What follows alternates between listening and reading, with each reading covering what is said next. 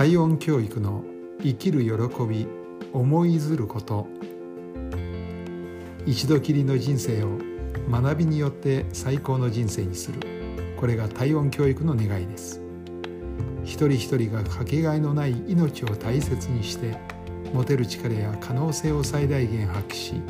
世のため人のためになる豊かで幸せな人生を歩むことを心よりお祈りします。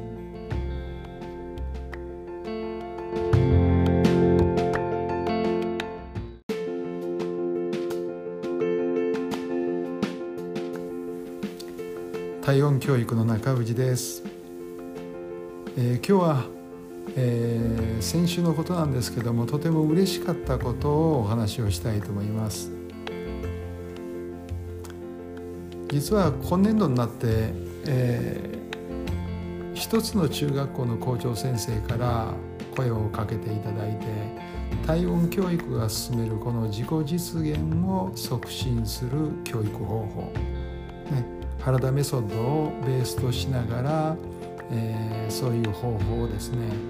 えー、なんとか学校教育なんかにも使えないかなと思ってようやくこ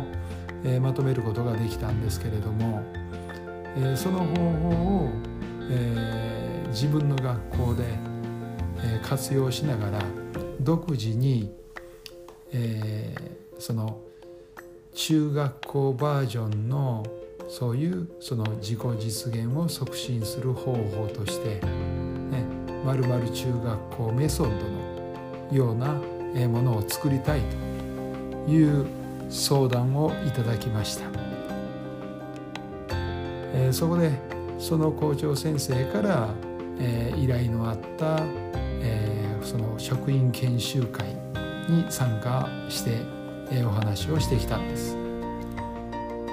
会議は該当の中学校の先生方がそうですね約40名ぐらい。それと、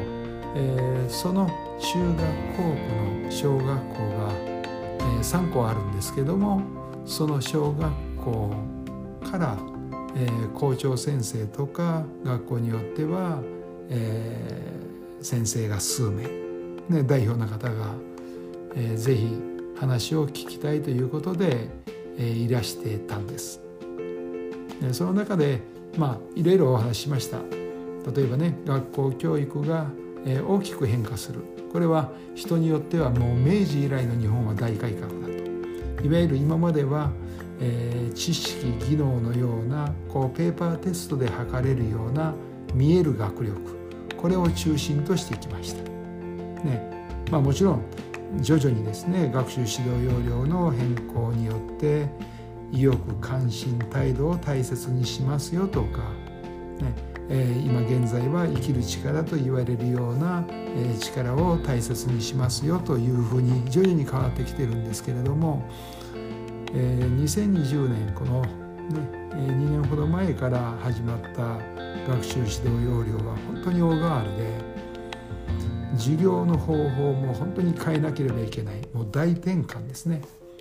ですから今までのように知識理解技能そういうものも大切なんですけれどもそういう見える学力も大切なんですけどもむしろ見えない学力と、えー、言われるような例えばねね、えー、思考力だとか判断力だとか表現力。さらにはね、えー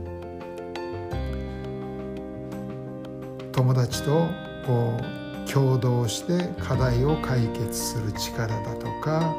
人間性だとか、ねえー、そういうこう見えない力でつまり見える学力が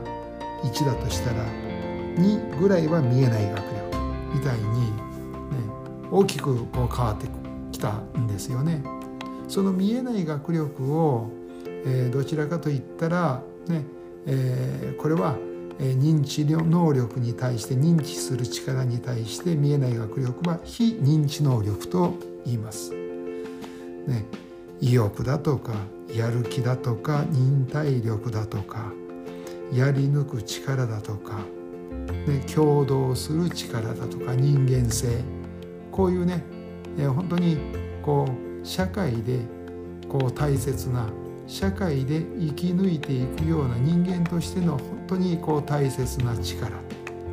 えー、こういう力を非認知能力っていうふうに言うんですけれどもこういう力が必要なんです。だからこういう事業を改革していかなければいけないんですっていうようなお話をしたんです。ところがね実は私自身の個人のこう問題意識もあるんですけれども今まで学校っていうのは一方ではね、え教科指導を中心とする学力と。もう一方ではこう学校という枠の中での社会性、ね、えルールなんかはもちろんなんですけれども人間関係も含めて社会性。この2本立てだったんです。ねえー、でも、えー、このいわゆる、ね、見える学力と見えない学力をこう一体的に育成するっていうことがなかなかできなかったっていうことでそれでいわゆるその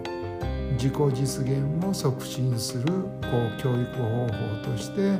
体温教育で提供しますよという話なんですけどもこれが大切ですよっていうような話をね、えー、こう私なりにこう理論立てて本当に腹落ちするような話を、えー、心がけてやったんです。そして、えー、一通り1時間半ほどの研修が終わりました。そしてその帰り際にですねえ小学校の先生とばったりお会いした時にとてもいいお話を伺いました、えー、学校に帰って、えー、私も取り組んでみたいと思いますっていうような話を、えー、されてあありがとうございます、えー、っていうふうにそこでお別れしたんですよね。そしたらですね、えー、翌日だったんですけれども、えー、3つの小学校のうちえ一つの小学校の校長先生から私のこうところに、えー、電話連絡が入ってきまして「えー、え先生、えー、ありがとうございました」っていうお話なんです。実は、えー、うちの学校の教員が昨日話を聞きましたとそうしたところとてもいい話で、えー、この話を聞いてゆうべは興奮してなかなか眠れら眠ることができませんでしたと言ってきましたと。ついてはこう学校全体で同じ話をもう一度聞かせていただきたいというふうにおっしゃっていただいたんですね。それで、えー、夏休み中に研修をお願いしますというお話を、えー、されたんです。ね、私もありがとうございますということでお受けしたんですけどもその時にですね私本当に校長先生にお話ししたのは「先生素晴らしいです」ねそしてそういう先生がいらっしゃってありがたいことですよねっていうお話をしたんです。えー、こう同じこう話を聞いてそうやって響いて自分自身が感動して夜も眠れなかったそして是非この方法を試してみたいと思って、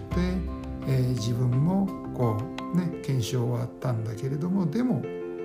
高校長先生にお話をしてそして学校全体で聞く機会を設けよう。このね、えー、先生のこの感動っていうものが次につながっていく。このありがたさ素晴らしさっていうのをこう感じたんですね。